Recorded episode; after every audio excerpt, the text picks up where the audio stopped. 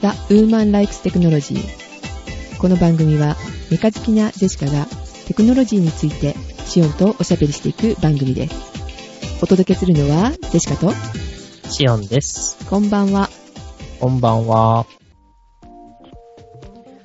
えー、今日ね、えー民主党のマニフェストはい、マニフェスト。マニフェストフェストえどっちなのかなあれえへ、へ、ヘスト。えーはい2009、えー発表がありましたね。ーいわゆる政権公約ってやつですね。うん。どうでした長い。そう、なんかニュースでは結構短めに5つぐらいなんか上げてましたよね。うーん、5つなんですけど、うん、の具体的うにん、ね、うん。中身を見てみると、はい。 55個あるんですよね。えー、そんなにたくさんあるんだ。えー、は何がありましたまだジェシカちゃんと見てないんですけど。うーん、そうですね。ニュースでは結構カットされてたんですけど、うん。まあ、あの、環境分野などの技術革新で世界をリードするって45番目にあって、あれそれなんか全然言ってなかったですよ。環境のこととかね。そうなんですよ。あの、テレビね、見てたんですよ、久しぶりに。うん、えー、しかも、うん、えっ、と、この間ね、久しぶりに、 ほんまに久しぶりに PSP を起動して、うん。 いろいろイラってたら楽しくなってきて、何ですかそれ。えー、そういえば、なんかあのね、ワンセグのアンテナ持ってたなと思って、うん。私の持ってる、えー、某、デルっていう会社のですね、ディスプレイに、 はい。大きいんですよ、結構。24インチのね。おー。え、それにつなげられるんですかそうそうそう。それに、えー、PSP をつないで、そこで見てたんですよ。あれそれって普通につなぐことできるの何をですか ?PSP って。ディスプレイあの、専用のケーブルがあれば繋がりますね。あ、そうなんですか。えっ、とね、へー D 端子とか、うん。コンポーネントとか、うん。コンポジットとか、はい。 S 端子かなはい。確かその4つぐらいがありましてね。うん。で、私はあの、コンポーネントケーブルはい。で繋いでたんですけど、はい。うん。まあ、あの、ね、テレビってね、久しぶりに見たらすごい不便ですよね。んどういうことでしょう、ちょっとマニフェストのことを聞こう、見よう、知りたいなと思ってたんですよ。あーはいはいはいはい。そしたらですね、15分ぐらいずっと延々雨の話されまして、ニュースですね、それね。はい。ニューニュースしか見ないんですけど、見てもね。うんうんうん。あ、クイズ番組は見ますね。うん。あー、そうですか。でも最近なんかあんまり面白くないクイズが多いんで、まあ、主にニュースですけど、んうん。うん。そしたら、環境とか全然触れてなかったんですけど、あー、はいはいはい。うん。全然触れてませんでしたね。はい。うん。まあ、普通に書いてあって、うん。えー、一次エネルギーの総供給量に占める再生可能エネルギーの割合を2020年までに10%程度の水準まで引き上げると。うん。で、環境技術の研究開発実用化を進めることで我が国の国際競争力を維持向上させると。で、具体的には、えー世界をリードする燃料電池、超電導、バイオマスなどの環境技術の研究開発実用化を進めますと。ああ、超電導って環境技術なんですかねえー超電導ってあれ、あれ、諦めたやつじゃないんですかんえ超電導ってまだ研究されてるのでももちろんもちろん。超電導はね、今、アメリカであの、電線に試験的に導入されてますね。ああ、そうなんですか。へえ、はえ、あれって環境に優しい環境に優しいというか、まあ、超電導はへかなり有用な技術やと思いますね。あの、簡単に言うたら、えーっとですね、電力の送電ロスがなくなりますんで、うんはい。減衰しなくなります。ああ、そうなんですね。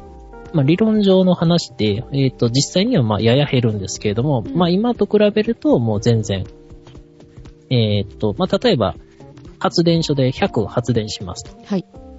で、それがどんどん減っていくんですね。あの、送る途中で。うん、うん、うん。まあ、あのね、お水みたいなもんやと思っていただければいいんですけど、はい。まあ、それがね、あの、途中でこう、あったかいところを通ってて、どんどん蒸発していってるようなもんやと思ってください。はい。まあ、それが、あの、お水をそのまんまね、蒸発させずに送れるようになって、うんえー、届くのが100あったら20やったんが、今度は80ぐらい届くようになりますよと。おー、それは素晴らしいですね。エまあ、って例いえうかばの話ですね。うんエコっていうかまあね、えー無駄がなくなっていいですね。そうそう。あうの、ん例えば、あの、過疎地域とかに、うん。えー、発電所作っておいて、そこからこう、シューっとね、伸ばしてきて、えー、運んでいけば、うん。あの、都会とかのね、土地が高いところに作らなくて済みますしうん。う、ん。うん。うん。うんおーいやそそうういいう意味では、うんうん、環境技術とも言えますね。う、うん、そういうのに力を入れるということですね。そうですね。うんあとは、えーっと、気になったのは、うん。えー、あれですね。なんでしょえー最低賃金引き上げと、う。はい。えー、ああれですね。製造現場への派遣を原則禁止すると。あー、ありましたね。えーっと、派遣法の改正でまず言ってたやつですよね、あれね。そうですね。うん。最低賃金、これ引き上げはまあいいですよね。えーっと、全国最低賃金を800円にすると。ほうほうほう。今確か600何ぼでしたっけあ、そのくらいですかね。はい。はい。うん。で、えー景気状況に配慮しつつ、最低賃金の全国平均を1000円を目指しますと。うんうんうんうん。うん。うーん。うーんん。これはちょっとまずそうですね。うん。まずいんですかえ、賃金上がるのはいいじゃないですか。いや、賃金上がったら、あの、お金を払いたくない経営者が、はい。あの、雇用をしなくなりますからね。雇用しなくなる。でも必要だったら、その、最低賃金上げてでも雇うんじゃないんですかだから、この最低賃金っていうのは、いわゆる、あの、なんて言うんですかね、アルバイトとかの、はい。えー、こうの一番最低の話ですよね。あー、じゃあ、アルバイトとか派遣とかを使わなくなっちゃうって話ですかそうですね。ほうほうほうほだから使っても本当にそのすごいスキルを持ってるとかう。、うん。なんでお前正社員ならへんのみたいなのを安くてこき使おうと、うわ仕事量を増やしたりしそうですよね。それは困りますね。あとね、あの、ね、賃金の安い外国とかに仕事流れたりとかもね、しそうですよね。まあそれは流れますね。ねえ確実に。うん。だってこれは日本国内の話なんで、外国に工場とかね、あうのん人でさえあればいいようなところっていうのはもうもちろん流れていくでしょうね。でしょうね。なるほど。じゃあ、あ見かけ上はいいけど、ってとそこうでですすね。あと気になるのはさっき出た製造現場への派遣原則禁止と。ううん。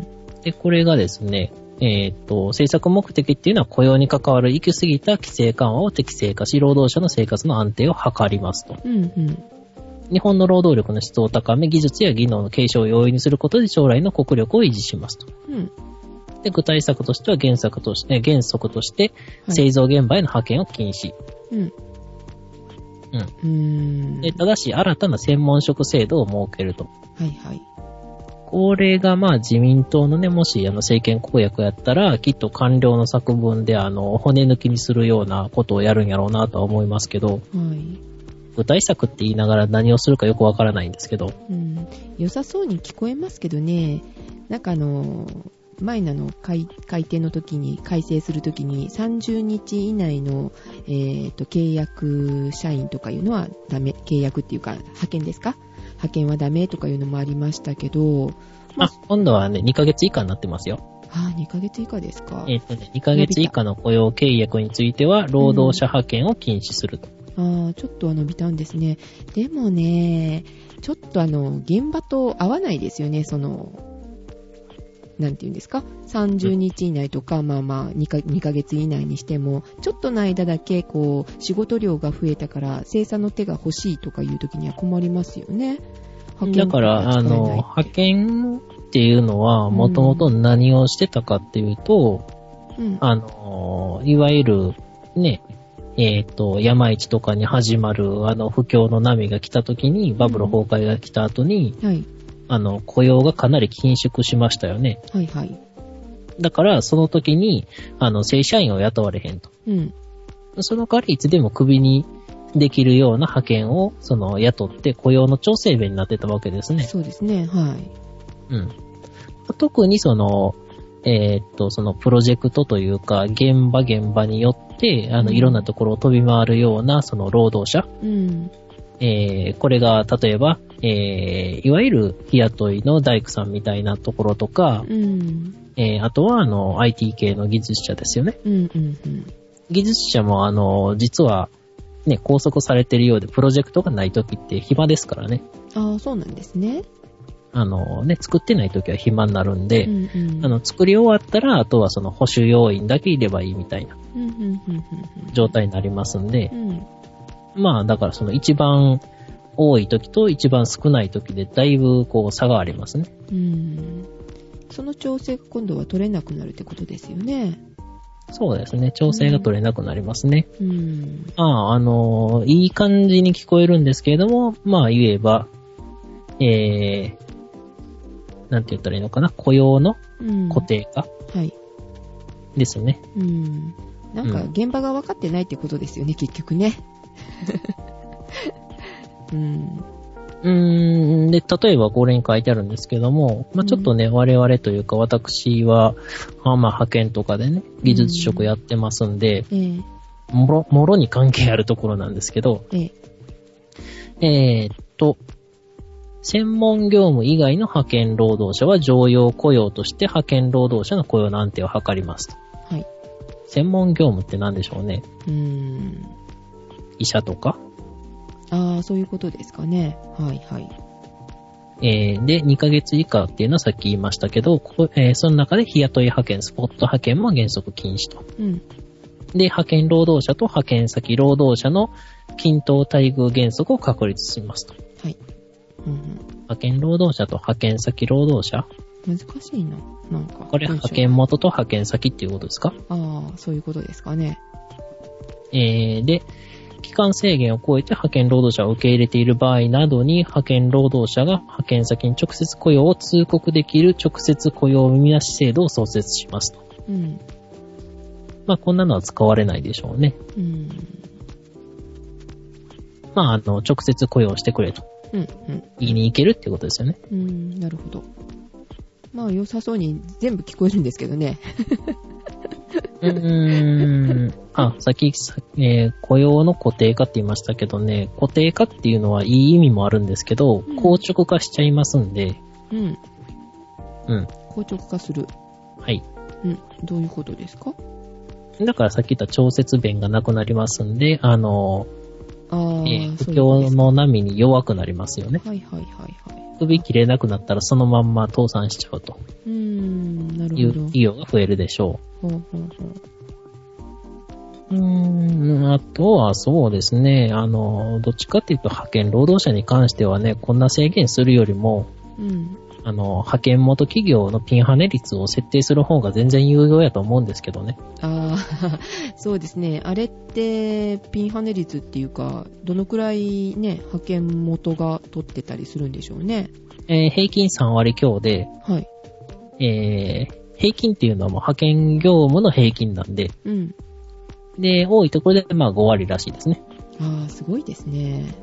えー、まあぶっちゃけ言うとですね、派遣労働者っていうのはもともとはその雇用の調節弁という役割やったんで、そうのん保険とかもつかなかったですよね。ああ、そうなんですね。はい。つけることもできるんですけど、それはその派遣元のうん。会社とのその直接雇用をしてた人がほとんどで、うんうんあとは契約社員になってくると、あの、あんまりつかないとか、うん。うん。まあ本当はつけちゃいけない、あ、つけないといけないんですけどう、ん。まあその辺はね、その雇用をあの、ぶつ切りにして契約し直してるから、あの、長期雇用じゃないよとか言い逃れたりとかね、うんうんいろいろしてますんで、まあまあ、その辺は置いときますけど、うん。はい。だからあの、保険保証がなくって、いつ首切られるかわからんというか、いつね、契約が打ち切られるかわからんけれども、うんまあそこそこもらいますよと。うんうんうん。手取りはいいですよと。はい。その代わり退職金ありませんよ、みたいな位置やったんですけどう、ん。まあそれがね、えーいわゆる資本主義のお約束ってやつで、うん。えーどんどんね、あの、単価が安いところが入っていって、で、高いところは、あの、ね、淘汰されていきまして、うん。えー安くてこき使えていつでも首切れるみたいなね、うん。そういう状態に今なってますからねう。んうんうんうんうんなるほどね。だから本当はあの同一業種、同一業務、同一、えー賃金にするべきですね。うん。ただしその派遣の場合はいつでも雇い止め、次から来なくていいよって言えるようにしておけば別に企業もそんなにしんどくはないと思うんですよ。うん。保険払わなくていいとかにしとけばね。うんうんうん。保険っていうのを、あの、年金機構とかをね、全面的に見直すって言ってますんで、はい。うん。で、その保険とかっていうのを、その個人がかけられるようにする。うん。そういう風にした方がいいと思うんですけどうね。ん。まあでも、派遣の人たちがあまり増えすぎて正社員が少ないっていうのもしんどいですからね。もうすでに、あの、雇用者全体の3分の1が非正規雇用ですからでね。すよね。その割合でもちょっとね、やっぱ変えていかないといけないかなとは思うんですけれども、まあだからそういう人たち、そう思ってる人たちにとっては、この民主党のこのマニフェスト見ると、あ、もしかしたら生活が変わるかもしれないって思ってね、えっ、と、希望を持ってしまうかもしれないですね。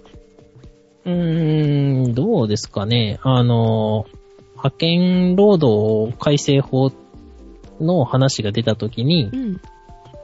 あの、うちの会社ではなんかアンケート来たんですよ。あ、そうですか。はい。なんか署名にご協力くださいみたいな。はいはいはいはい。反対しましょううんうん。でね、今、今というか、ふっと思ったのが、派遣会社が、はい。えー派遣業務改正に、えー派遣法改正に反対すると。うん、うん。ああ、はい、そうですね。ああ、そっか。はい。反対する。うん。うん。本当は良くなるはずのところですね。改正っていうことは。そうですよね。はい。が反対すると。うん。何のためにやんねやとあ思いましたね。あ、ああ、そうですね。うん。あれはね、あのーそれで考えるとう、ん。えー本当は良くなるっていうのであれば、うん。派遣労働者が喜ぶべきなんですよね。うん。ということは、派遣会社が労働者との、あの、溝ができてるっていうことでしょ、ですかね。ああ、そういうことなんですかね。だって、あの、労働者にとって労働条件が良くなる法律に反対してくださいって会社が、あの、アンケートを回すってすごい無茶苦茶ですよね。うん。あの、もちろん法律が正しいとしての話ですけど、うん。うん。うんまあ、保険会社にとっては、こう、都合が悪いことがなんかあるってことですよね。その中に盛り込まれてると。まあもちろんその、ね、さっき言ってた短期派遣とかを全部禁止されたらう、ん。あの、業務がかなり厳しくなりますよね。営業できなくなっちゃいますからね。うんうん短期で入れてたところに今まで行けてたのが行けなくなると。うん。うん。そうですね。で、えー、ちなみにですね、えー、社会保険庁ははいな。くなります。あ、民主とそんな風に言ってあるんですかはい。国税庁もなくなります。ほう。それはいいんですかね。で、えー、再入庁として税と保険料を一体的に徴収しますと。うーん、なんかよくわからない。まあ、いわゆるあの、社会保険庁と国税庁を統合して、その、国家の収入として一緒くたにしてしまおうと。うーん、それがいいことなのか悪いことなのか聞いただけじゃわかんないですね。そうですね。まあ、ただ、その、所得の把握を確実に行って、税と社会保険制度共通の番号制度を導入しますと。あーそあ、それだとわかるな。なんか良さそうな気がする、やっぱり。ただ、これをやろうとすると、えーっと、電子化した方がいいと思うんですけどね。うん、うん、そうですね。あの、なぜか、なぜ反対されてるかわからなかったあの国民背番号制とかを導入すべきやと思うんですけど、うーん、あれ何だったんでしょうね。プライバシーの侵害だって言うんですかね、結局。うーん、うーん、不思議で叶いませんね。誰がどう公開するかとか、あとはそのうん運用で何かあったらどないすんねんっていう話をするのに、例えばですよ、うん、銀行にお金預けるのに、こんな立地にあったら、あの、強盗が来たらどうすんねんとか、うん。うん。職員が持ち出したらどうすんねんとかで文句つけてんのと一緒ですよね。そうですね。普通に運用するときには普通に行くはずですよね。うんうんうん。もちろんその通帳を持って行ったら顔パスで誰でも、顔パスっていうか、あの、顔ミント、うんあの、何も確認せんと全部通通で出しますよとかっていうシステムやったら文句言ったらいいと思うんですけど、うんそう思いますね。うんうんそれをしただけでそのプライバシーがなくなるみたいなこと言ってたらなんかすごい違和感ずっと感じてたんですけどね。うん。うん、便利になることの方がね、多いなとは思うんですよ。あのーはい。うん。あの、すべてがその国民番号制になってしまったら、そこから、あの、いろんなものに紐付けしてもらったら、助かるなぁとは思うんですよ。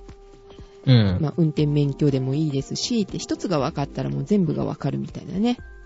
というか、運転免許証も、うんえー例えば、何々何番は、えー中型免許を保持しています、みたいなそうそうそう。書き方になりますよね。うん。で、それプラス電子カルテもくっつくるといいねって言ってたんですけど、うん、電子カルテもそうですよねう。ん。電子化したら結構、そういうね、横のつながりができそうな感じするんですけどね。うーん、実は電子化してるんやけれども、縦割りにして、あの、すべてデータベースが違うっていうのが今の政府の電子化ですからね。うんうん。その辺をどうせ変えるんだったら、整備してほしいですよね。やりますって感じでね、そこをね。その辺がね、いまいち書かれてないんですよね。うん。で、えージェシカが気になったのは、はいはい。あの、あれですね、扶養手当がなくなるっていう。扶養手当うん扶養いらない。そう。扶養手当がなくなるみたいなことが書いてあったんですけど、あれが気になりましたね。専業主婦はもう、ね、えーっと、あ、扶養手当、失礼。えーっと、控除だ。扶養、はいんなんて言うんですかね、あれ。配偶者控除のことそでうすそうかそう、ごめんなさい、間違った。うはいん。配偶者控除がなくなると。ほうほうほう。あれがなくなるっていうのがね、どうなのって思いましたけど、みんな働けってことよねって。うーん、そうでしょうね。うん、子供を育てる子をちょっとね3年間ぐらいはちょっとね、えー専業主婦したいなってジェシカなんか思うんですけど、はいはい。うん、それもできなくなって働けなのかと思いましたよじゃないと暮らしていけないような状態になるってことじゃないですか配偶者控除って出産とかしてても、もらえるんですかもらえるというか控除されるんですかそう120万でしたっけ以下の収入だったら配偶者控除を確か受けられるはずですよはいはい。あ、所得がね、一定以下。うんその、そうそうそう個人所得が一定以下で配偶者であると。うん。ちょっと金額の方がね、違うかもしれませんけれども、そうですね。一定のっていうことですね。あ、でも、なんか、子供手当っていうのが出るらしいですよ。え、じゃあ、あの、もし子供がいなかったら、としたらどうなるんでしょうね、今度はね。子供がいなかったら子供手当は出ないでしょうね。えー、どうなのかな、それってって。えーっと、だから、いわゆる専業主婦というものを、えーとにかく叩き潰したいとうん。。いうこととですね。まあ働けるものは働けってことですよね。うん。んそうですね。なんか麻生さんがこう叩かれました、叩かれたじゃないですか。なんか、年寄りはっていうか、あのね、あの、はい年のいった人は働くしか脳がないからみたいなことをね、ちょっと口を滑らしたみたいに、まあ女も、えーっとね、お年寄りも働くしかないんだから働けみたいなね。うん。んんまあなんかちょっと、それは全然知らないんで、なんとも言わないですけどあ、。そうですか。はい。はい。はい。まあ別に働くしか能がないっていうのはちょっときつい言い方ですけどうね。ん。あんまりちょっとね、あのー戦中戦後すぐ生まれぐらいの人ってね、あの、楽しいお金の使い方をあんまり知らない人が結構いらっしゃるみたいですよね。ああ、そうなんですか。あの、ずーっと働き詰めで、なんかこう、何することも知らずに育っちゃったみたいな。うん、うん、うん、うんだからね、こう、山登り行ってみてね、あのー、えー低体温症でこう、亡くなったりするのかなってちょっと思いますけどね。うん。ああ、なるほどね。頑張りすぎ。そうそう、頑張りすぎて。今度はこうね、えー趣味に頑張りすぎて、こう、そこまで行っちゃうとか。うん、うん、うんうん。えーちなみに子供手当年額31万2000円らしいです。いいですよね。中学生まででしたよね。えーっとね、中学卒業までの子供一人当たり年31万2000円うん。の子供手当を創設しますと。うん、うん、うん。なるほど。で、相対的に高所得者に有利な、えー所得控除から中低所得者層に有利な、あの、えー控除に変えますと。うん。あ、手当な、手当などですね。手当などへ切り替えますと。うん、で、これで予算が5.3兆円いりますよと。うん、うん。うん。そのね、予算の捻出、あのーね、どうするんでしょうね。うーん、そうですね。どうなんでしょうね。なんかあの、いろんなところで無駄を省きますよとは言ってます言ってね。ましたよね。まあ、確かにいらないところたくさんあるから、まあ、潰していけばいいのかなと思ったりもしますけどね、天下り先っていうんですか、そういうとこの期間をこうね、なくすみたいなこと言ってましたけれども、はい。うん。まあ、あの、さっき言ってたね、あの、再入庁ができたらね、うん。えーっと、超1個分の人員全部カットできますからね。うん、うん、うん、うん。できへんのかなどうなんでしょうね。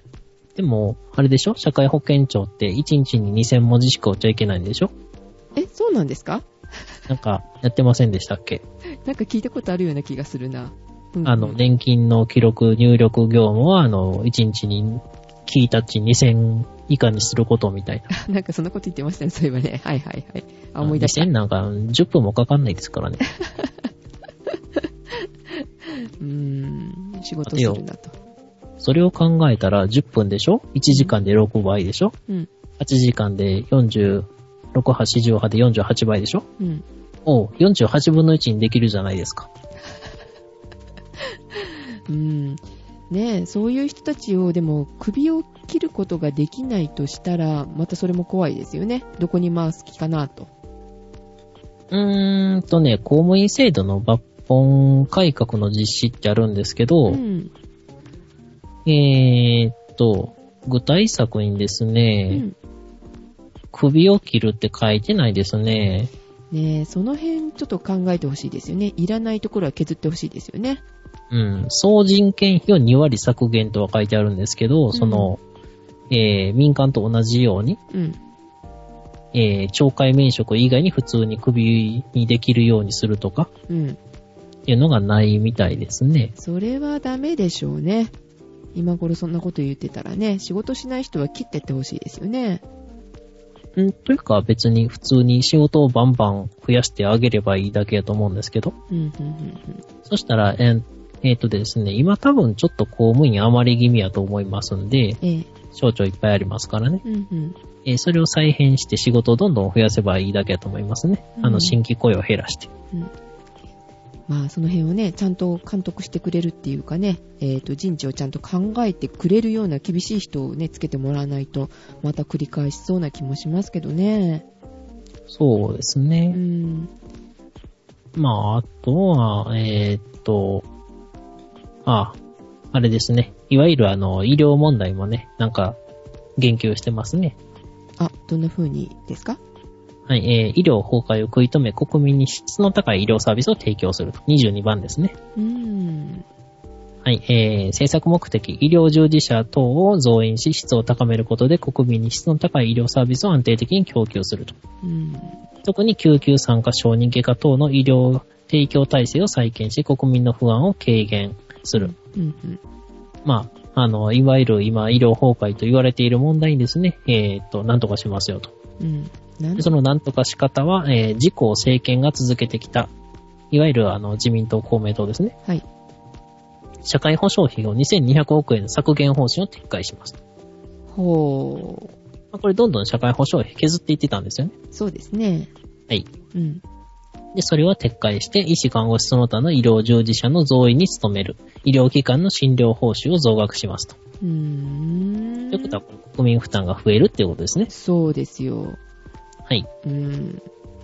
そでれ、えー OECD 平均、OECD 加盟諸国ですね。はい。平均の人口当たり指数を目指し、医師陽性数を1.5倍にしますと。うん、うん、うん。えー、増員5割増しと。なるほどね。増やすってね、質は今度はどうなるんだろうかなって、その心配もありますけどね。まあ、うーん、まあそんな医者ばっかり増やしててもね、これからどんどん人口減りますけどね、そうそうそうそうそう。今のまんまでいっとっても、ほっとったら1.5倍になると思いますけどね。うん。偏りがあるっていうのが問題だと思うんですけどね。偏りよりは、あの、絶対的にまず足りない上に偏っているっていうのが問題ですね。うん、そうですね。えーで、さらに国立大学附属病院などを再建するために病院運営交付金を従来水準へ回復すると。まあ、これ削られてたのを戻しますよと。おそれはいいんじゃないですかね。 で、救急参加承認外科の医療提供体制を再建するため地域医療計画を抜本的に見直し支援を行うと。何するかさっぱりわかりません ね。そうですね。どれもね、いい感じに書いてあるんですけどね。うーん。これ具体策って書いてあるのに具体的にどういう風なことをして何をするかがさっぱりわかりませんね。そう、そんなね、たくさんあげられてもね、ダメですよ。全部できるわけないじゃないですかって感じですね。うーん。まあまあまあ、まずはちょっと医療の方行きましょうか。はいはい後で総括していきましょはい。う。えー妊婦患者、医療者が共に安心して出産治療に臨めるように、無過失保障制度を全分野に広げ、公的制度として設立すると。はい。これ意味わかりますかねうん。あの、福島の大野病院事件ってありましたよね。えーと、何度でしたっけえっ、と、妊婦さんがおりまして、はい。えーこの方が、えっ、と、全治胎盤と。はい。で、さらに癒着があったと。はい。えーこれが1万人、いや、1万件で2例ぐらい、3例ぐらいうん。の、えーすごい珍しい症例で、はい。その癒着を剥離していたら大量出血して死んじゃったと。はい。うん。うんうん。で、えーそこのですね、お医者さんがですね、はいえーっと、名前は出さん方がいいんかなはい。えー某 K 医師がですね、はい。逮捕されたんですよ。あー。えー。医療ミスってことですかそれ。医療ミスということなんですけれども、あとそれと24時間以内に異常死の場合は警察へ届けないといけないんですね。あー、なるほど。はい。それの届け出義務違反とはー。いうことで逮捕されたんですけれども、うんこれの、こう、元になったのは、いろいろ問題はあるんですよ。うん。えー例えば患者さんへのその対応がちょっとまずかったとかね、あの患者さんというか遺族の方ですね、今、うん。なうん当時はあの患者家族とはい。いうことなんですけども、うまあん説明がちょっと足りなかったと。うん。で、不信感によって、こう、ね、責めるような形になってしまってたところもありますと。はで、これね、突然死で、あの、これ結局無罪になったんですよ。ー。あー。はー。そうですか。はい。確確か控訴を取りやめて、無罪判決が出て、控訴取りやめて、えー起訴したこと自体が間違いやったと検察側が言って終わったはずなんですね。うーん。ちょっと何も見ずに言ってるので記憶なんですけど、はい。で、あの、その事件がもともと起こった原因っていうのは、うんそれ何もなかったらね、うん。ベストを尽くしてたんやったら、別にミスしてても問題ないんですよ。そうですね。まあ、ミスっていうのはその、ちょっとしたミスの話ですよね。うんうん瀬戸際のところでは、その、どっちをするかによって、こう、生き死にが分かれるけれども、その、どちらを選ぶかっていうのはもう、その時最善を尽くすしかないと。うん。そうですね。うん。あの、明らかにね、あの、刺すとこ間違ったとか、うん変なとこ切ったとかう、ん。薬間違器具っをたと中かのね。中に、うん、うん。器具を中の中に入れ忘れて閉じちゃったとああ、か、はいはいはそういうのは、まあ、論外として、い。うん。その、本当はもしかしたら、こう、違うやり方をしたら助かっていたかもしれないっていうのは、そのミスの範疇とはちょっと違い違いまますすね。えええええーっと、その時に、患者には何もお金出せないんですよ。ああ、その、あの、明らかなミスではなかったらっていうことですね。はい。出せない。うん。はい。保険が下りないんですよ。あーへえ、ああ、まあそうなのかもしれませんね。はい。うん。だから、あたかも病院側は、うん。主治医とか処置医がミスをしたかのような報告書を書いて、保険会社から保険を出して、うん、患者家族に支払う、遺族に支払ってるっていうことなんですよね。ええあ、そうなんですかあ、それって、それって詐欺詐欺じゃないんですけども、もっといい方法があったやろうとか、うん、そういうその、まあちょっと詐欺に近いんですけどもね。うん。保険会社からすれば 詐欺ですよね。保険会社側から見たら詐欺です。うん。まあそういう、その、ね、うん。ことをして、あの、遺族にお金を渡して、うん。えー済ませようとしてたんですけど、その報告書を見た検察、警察が、これってあの、ミスじゃねえのと、うん。うん。過失じゃないのと、業務上過失致死でしょう、ってうん。ああ、逮そ捕れし、たんですよ。ああ、それでですか。なるほど。はまあそれでっていうこともないんですけど、まあ、それも大きな要因のうちの一つですね。あ、はあはあはで、これが、えーちょっと説明長くなりましたけれども、無過失保障制度っていうのがないためあ、うに、ん。あのー、そういうことをして、その、ね、うん。逮捕される危険性が出てくるとか、はい。まあそういう医療崩壊の一端を何とかしましょうと。うん、そういうことがないようにっていうことですね。はい。というか、これって、あれなんじゃないですかあの、どれ保険適用できるんじゃないんですかどうなんでしょうね。うん、あ、でも、しゅ、うん、そうですよね。あの、険出産自体は病気じゃないんですけど、うん妊娠出産自体は。うん、うん。ただし、出産などに伴う、あの、脳血栓とか、うん。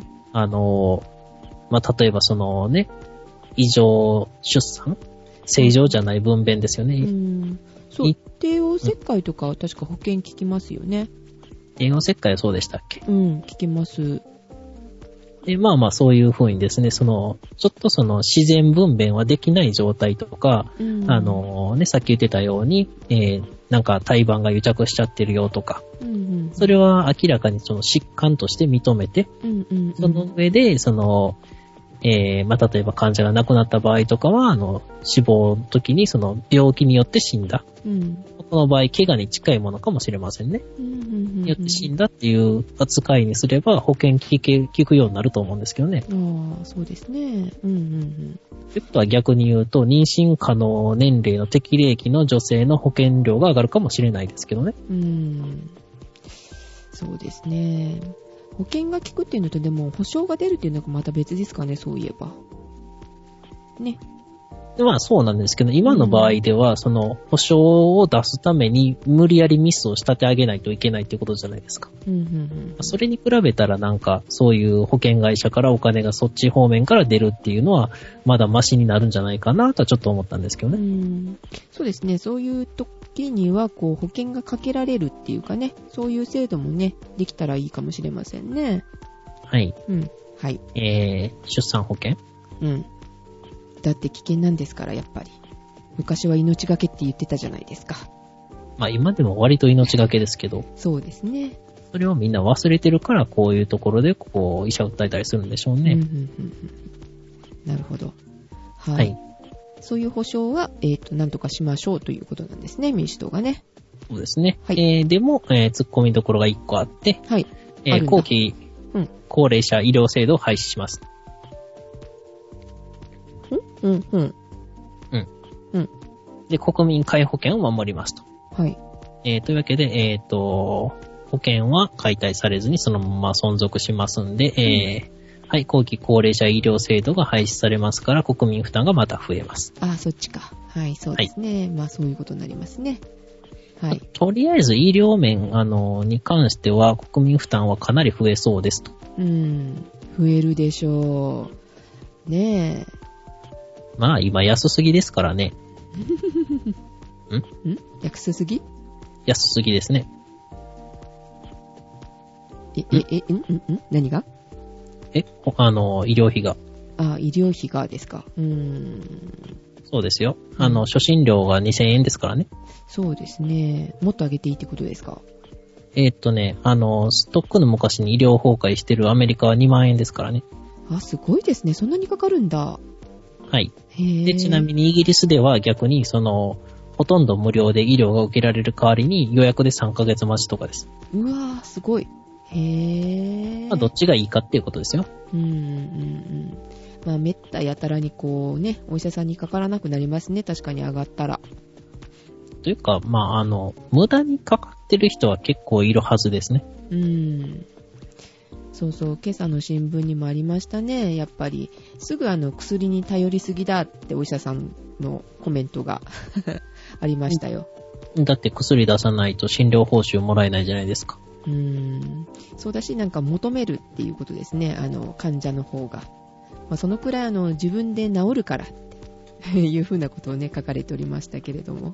うん。あの、もうね、その辺がね、特にね、年いってる人にはね、もう全然何ぼ言っても、あの、分かってもらえないところですね。ああ、あります、あります。すぐ病院行きなさい。すぐ薬もらってきなさいって言われますね。そうそうそう。対処療法薬なんか飲んだって、あの、長引くだけで、あの、全然良くならへんねんって思いながら、こうね、うん。あの、言うんですけど、全然聞いてくれないですよ。うん。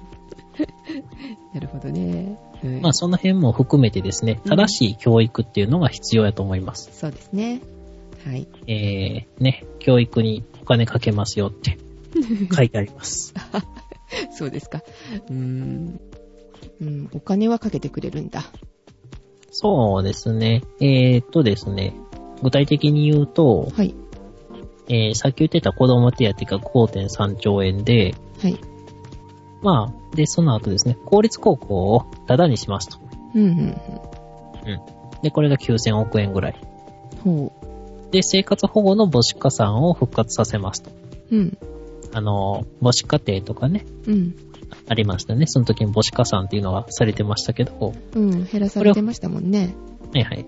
これをあの、不死家庭にもやりますよと。おー、不死家庭にも。はい、はい。はい。これがまあ500億円程度と。うん。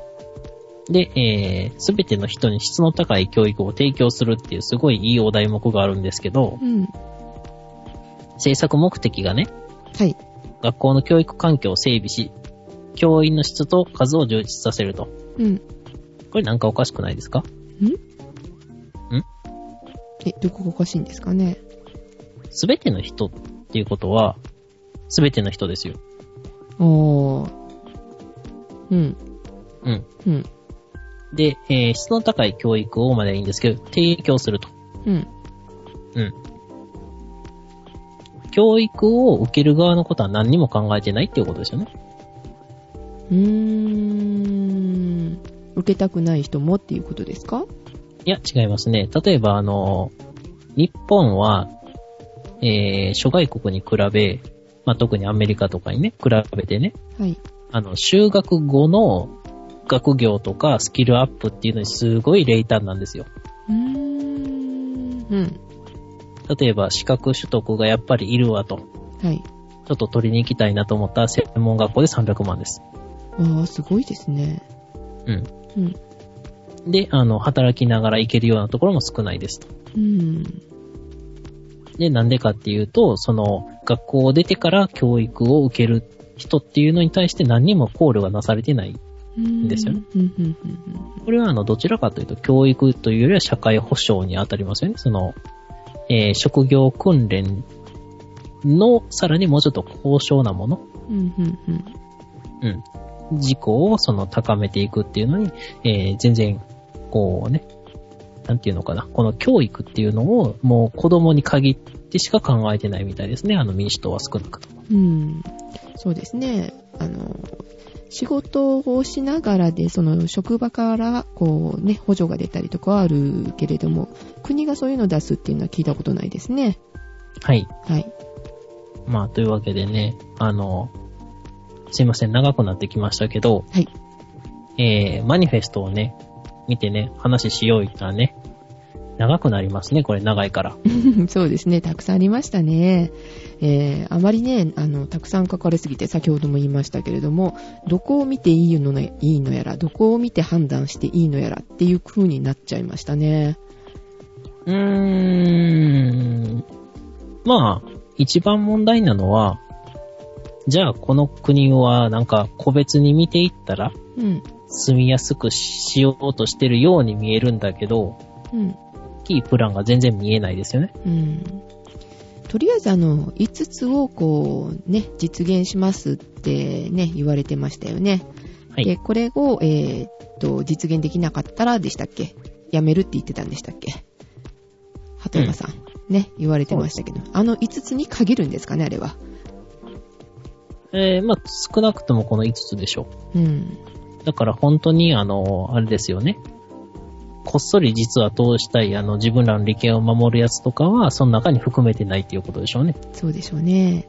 だからそっちは通ってても通ってなくても国民の目がいかなくしたいと。はい。そういうことですか。てかね、マニフェストのね、あの、表紙にね、政権交代って書くのやめてほしいんですよね。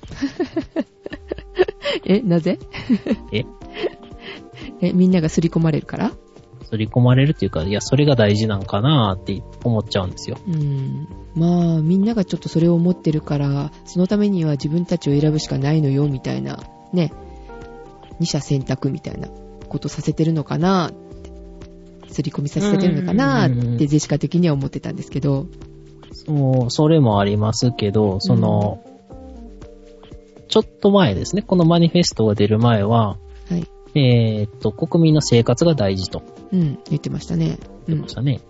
で、その時自民党は景気回復が先やとうん。言ってましたね。うん。で、えー、考えるんですけれども、はい。どっちも、その、やっぱり大きいプランっていうのが全然見えないですよね。うん。うん。うん。まあ、例えば、あの、よく言うように、あの、政党の党是として、あの、表すのに、これはこう、どっちつくのっていうのを、えー国防とか、うん。国防をその、えーっとね、世界的な視点で見たら、右派っていうのは、いわゆるその軍事力をね、はいいかに活用して、こう、国際社会で有利に立つかっていうのをこう突き詰めていく方なんですよ。はい。で、左派っていうのは軍事力を、えー使わずに、こう、なんとか、ね、やっていこうと。うん。まあ、持っているのは前提でやるんですけどね。うん。で、あの、その辺を行くと、えー実はね、国防に関してはね、外交の中に混ぜられてますね。ああ、そうなんですかはい。うん。だからあんまり重要視はしてないと。一番最後に回ってますよと。おー。うん。で、あと、その、えー財政的に大きい政府を目指すのか小さい政府を目指すのかがもうさっぱりわかりません。うーん。そうなんだ。だから、あの、社会保障を手厚くするっていうのは大きい政府なんですよ。うん。でも、あの、地方、えー地域主権って言って地方分権を進めますよみたいなことを書いてあったありり、ますね。うん。えーいわゆる小さい政府を目指していると。うん。どっちも織り込まれちゃってると。どっちも織り込まれてるんで、あの、言ってしまえば、えっ、とね、政権交代しても、その、あまり変わんないと。そういうことですか。まあ、ぶっちゃけて言えば、えっ、とね、えー100メートル走で俺の方が速い、いや俺の方が速いって言って争って、こっちの方がばらまきですごいんですよ。こっちの方があの、みんなに役に立つようにばらまきますよと言ってますと。うんばらまかない方向にはどっちも走らないと。うん。うん。いうことで、えーっとね、どっちがすごいかを競ってる、その、えー、取捨選択なんで、もう非常にね、えー、夢が持てないですね。うん。うん。苦しいですね。今度の選挙、どっちをね、選ぶかなーって思っちゃいますね、本当に。まあ、あれですね、あの、自民党もね、えー、マニフェスト出してませんからね。うん。そうそう。後出し、後出しじゃんけんみたいだなと思ったんですけどね。今度はね、えー向こうの民主党の痛いところをこう、つきながらのマニフェストを出してくるのかなと。有利になるようにと。うーん、でたちょっだとその自民党がですね、うんあの、今までの流れを完全に変えるということをしなければ、うん。もう民主党には勝てないと思います。うん。誰かね、こうね、いい具合にこのプロプロデュースっていうんですかされたらいいかもしれないですね。自民党。あ、自民党をプロデュースする。そうそうそうそうそう。このためにま。あ、ね、自民党の古い自民党が好きな人っていうのはね、あの、古き良きね、えーうん強くて物言う日本が好きな人なんでね、うん。まあ、あの、その辺のね、イメージ戦略とかも重要なんですけど、ああ、そうなんですね。えーどういうイメージですかね、自民党って。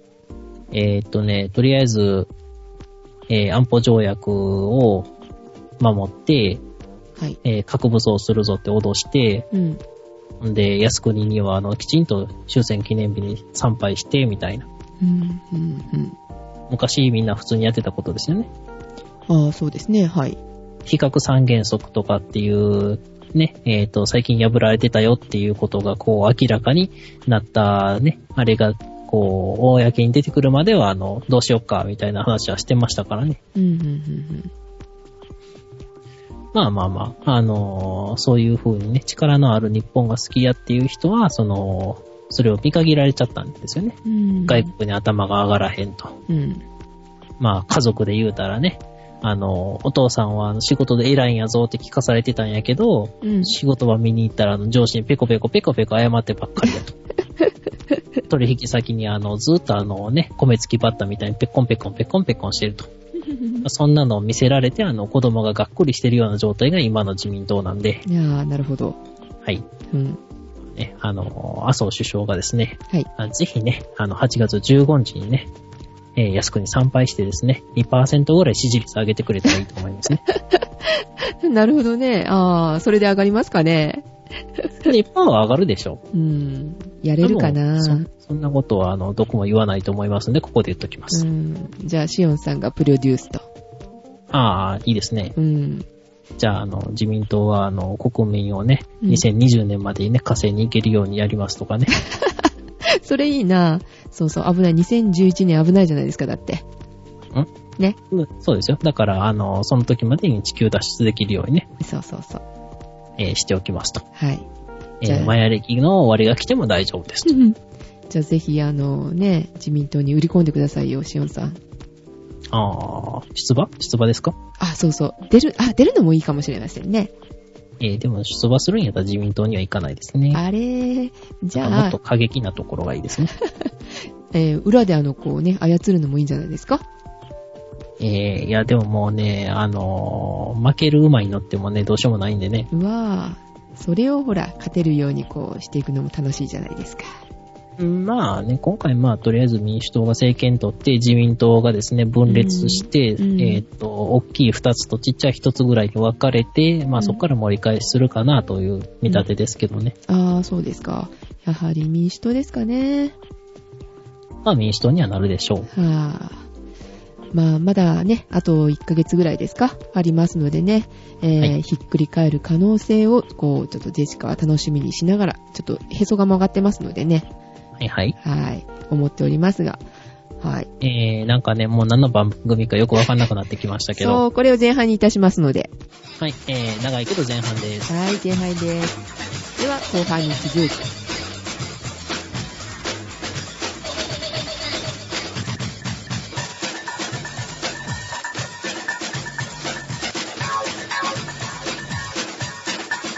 うん